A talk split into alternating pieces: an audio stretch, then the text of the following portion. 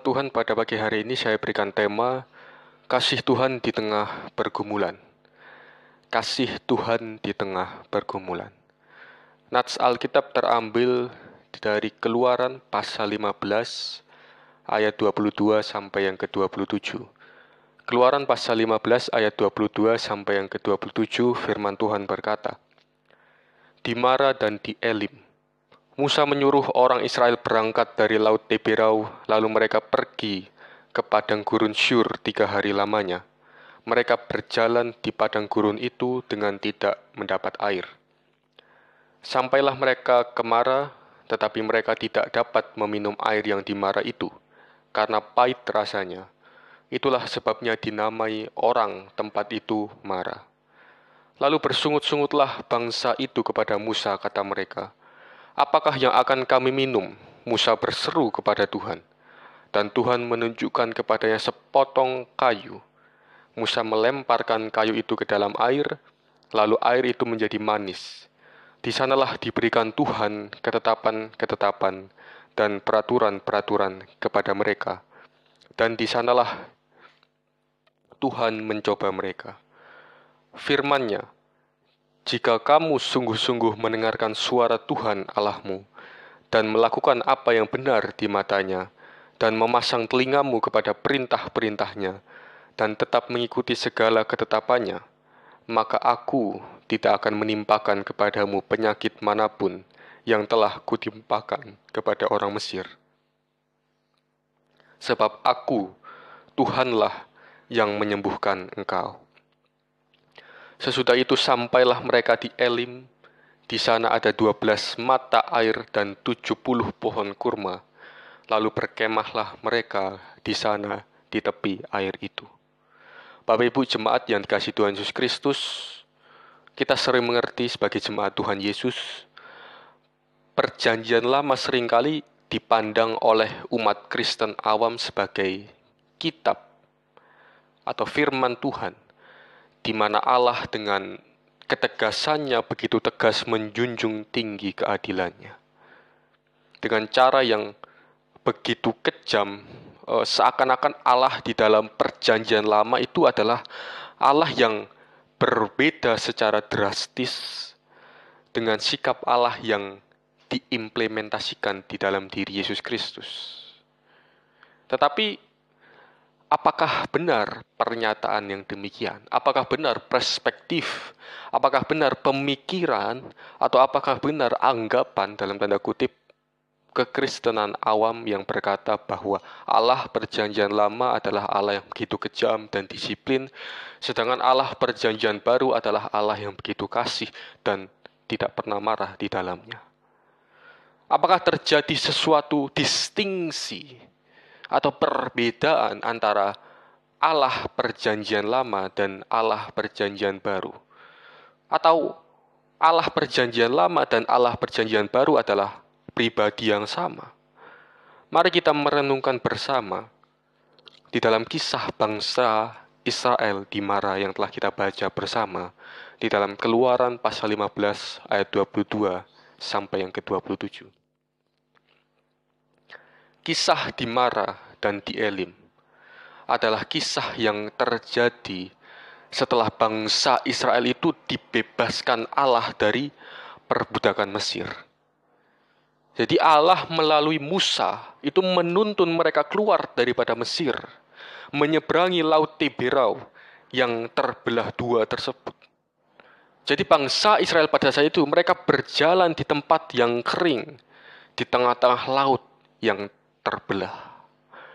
Sedangkan mereka melihat dengan mata mereka sendiri, kiri dan kanan mereka itu adalah air yang sebagai tembok bagi mereka, Bapak Ibu jemaat sekalian. Demikianlah pada hari itu Tuhan menyelamatkan orang Israel dari tangan orang Mesir.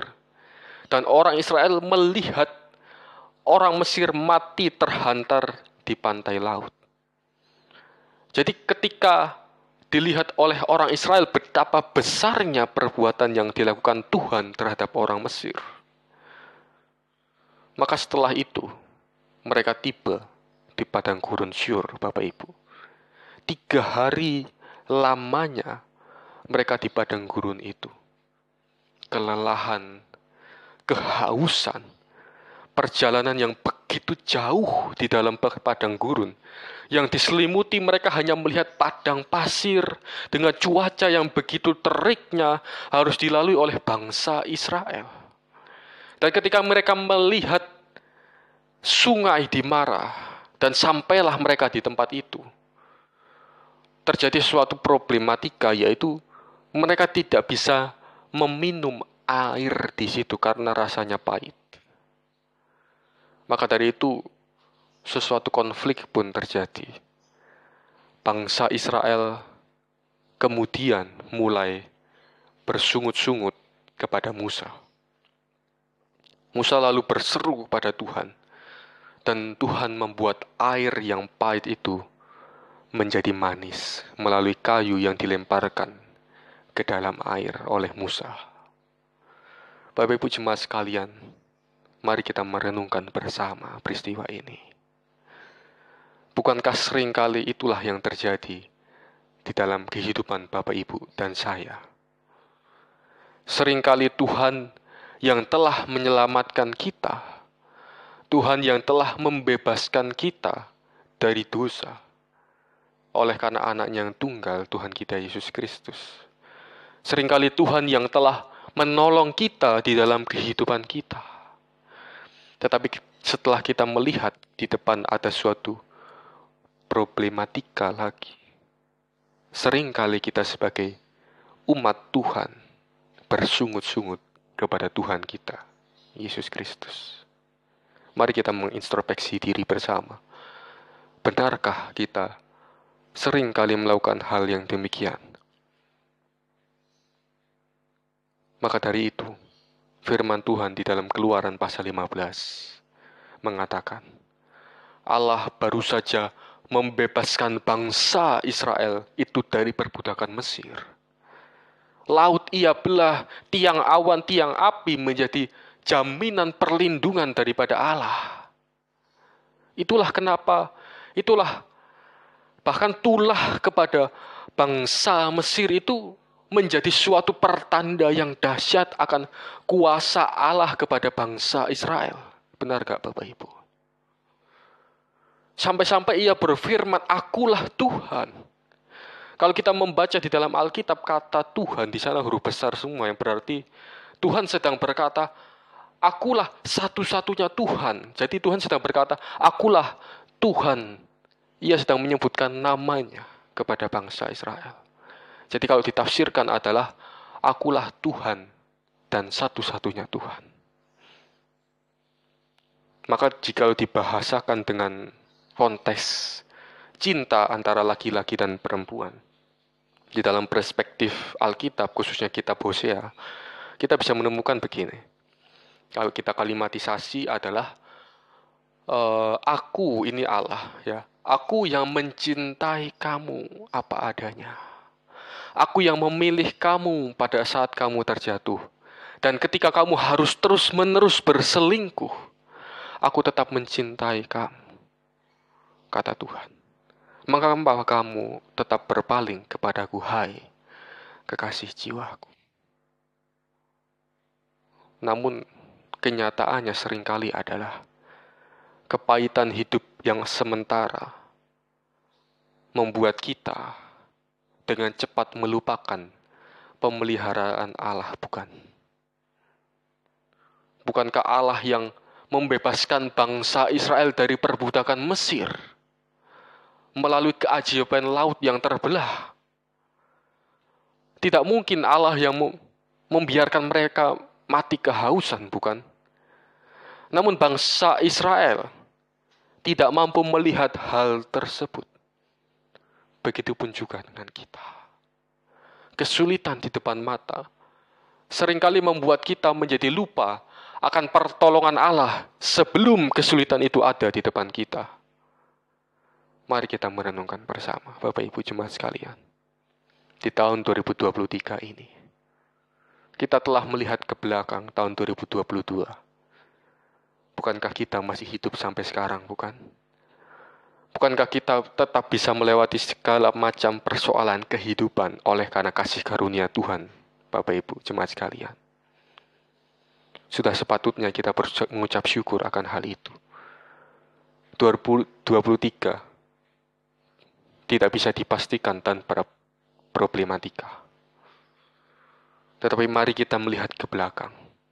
Kita merenungkan kasih Allah yang begitu besar melebihi segala perbuatan baik kita kepadanya. Kasih karunia-Nya yang begitu melimpah, menjaga, mendidik kita. Apakah kita akan menggerutu dan mengeluh ketika Allah kita melihat ada problematika di depan kita dan kita melupakan kasih Allah yang telah Allah curahkan kepada kita tahun lalu. Kesulitan di depan mata sering kali membuat kita menggerutu dan mengeluh. Seolah-olah dalam tanda kutip, Allah membiarkan kita menderita dan mati kehausan. Maka dari itu di dalam keluaran 15 ayat yang ke-26, firmannya berkata, Jikalau kamu sungguh-sungguh mendengarkan suara Tuhan Allahmu, dan melakukan apa yang benar di matanya, dan memasang telingamu kepada perintahnya, dan tetap mengikuti segala ketetapannya, maka aku tidak akan menimpakan kepadamu penyakit mana pun yang telah kutimpakan kepada orang Mesir, sebab akulah Tuhan yang menyembuhkan engkau. Di dalam kepahitan kehidupan ini, di dalam kepahitan ini, hidup kesunyian atau di dalam kesunyian hidup ini seakan-akan Allah diam.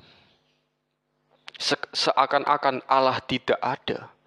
Bahkan ada orang yang ekstrim berkata seakan-akan Tuhan telah mati. Tetapi Bapak Ibu jemaat sekalian yang dikasihi Tuhan Yesus Kristus, sering kali Allah hadir di tengah-tengah kesunyian hidup kita. Seringkali Allah hadir di tengah-tengah kepahitan kehidupan kita. Dan sering kali Allah hadir menyatakan dirinya dan menyatakan kasih karunia-Nya saat kita berkata Tuhan itu tidak ada.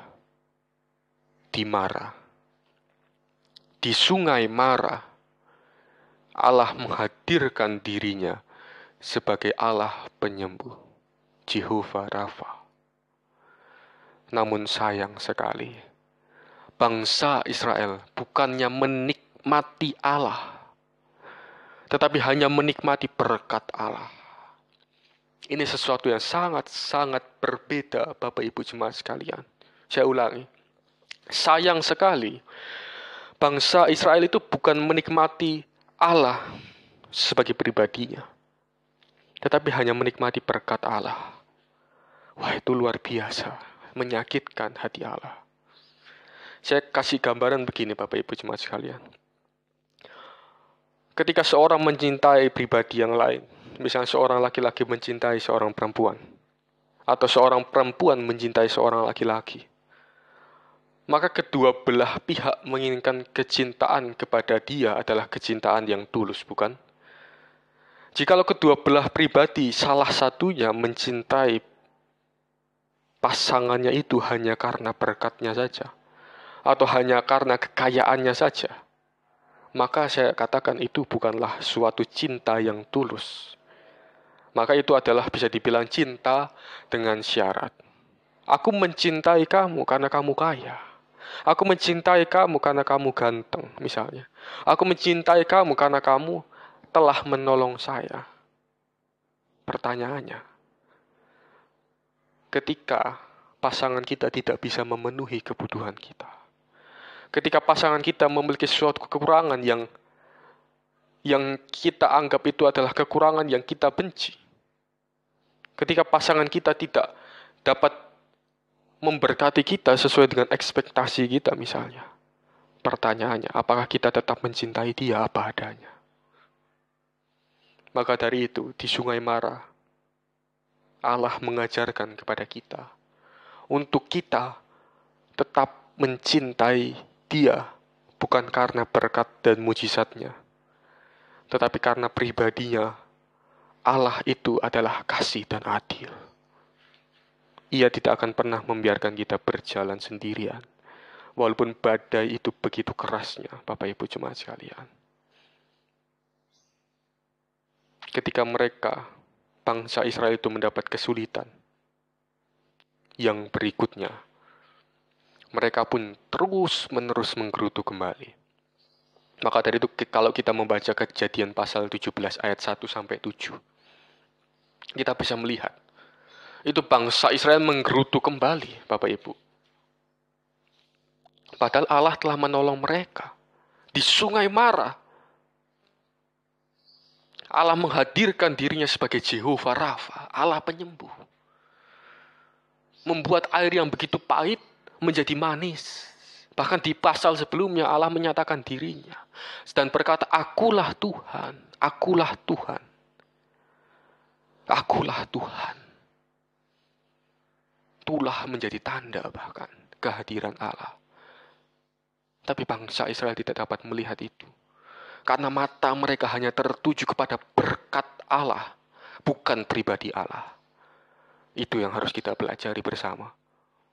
Apakah kita mencintai Tuhan oleh karena hanya karena berkatnya saja atau karena kita mencintai Dia oleh karena presence of God itu. That's a different thinking. Different. Bapak Ibu jemaat sekalian. Jadi ketika manusia itu mengkerdilkan, mengkerdilkan Allah di dalam otak mereka. Seringkali di situlah mereka tidak dapat menikmati present of God, kehadiran Allah yang sesungguhnya. Maka dari itu, marilah kita menyikapi kejadian di dalam hidup ini itu dengan kacamata yang benar. Bukan dengan kacamata keegoisan, Bapak Ibu jemaat sekalian. Kacamata keegoisan manusia itu hanya mementingkan diri sendiri tanpa berpikir dewasa di dalam iman yang benar. Benar enggak Bapak Ibu? Kacamata keegoisan manusia itu hanya mementingkan diri sendiri tanpa berpikir dewasa di dalam iman yang benar. Bapak Ibu jemaat sekalian yang kasih Tuhan Yesus Kristus. Allah sudah mengirimkan anaknya yang tunggal mati di atas kayu salib untuk menyelamatkan kita, manusia berdosa ini, oleh karena kasih karunia-Nya. Sola Gracia. Dan bangkit sehingga kita mampu mengatasi segala problem matika dengan benar. Bapak Ibu, Allah yang menyelamatkan kita dari dosa dan bangkit dari kematian itu membuktikan kepada kita bahwa Allah itu tidak mati. Membuktikan kepada kita bahwa penyertaannya itu dari dulu dan sekarang sama. Tetapi jikalau Yesus tidak bangkit, maka sia-sialah segala iman kita, kata Paulus. Tetapi karena Yesus bangkit, maka tidak akan pernah sia-sia segala pemberitaan Injil dan harapan kita kepadanya. Dan kita pasti mampu mengatasi segala problematika kehidupan itu dengan benar. Kenapa benar? Karena Allah ada di dalam hati kita. Dan tidak mungkin Allah yang membiarkan kita itu mati di dalam kebinasaan yang sia-sia. Karena Allah yang menjaga kita.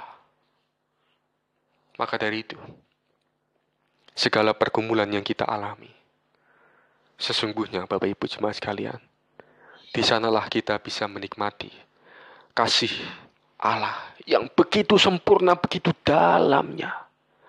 Tak terselami bahkan.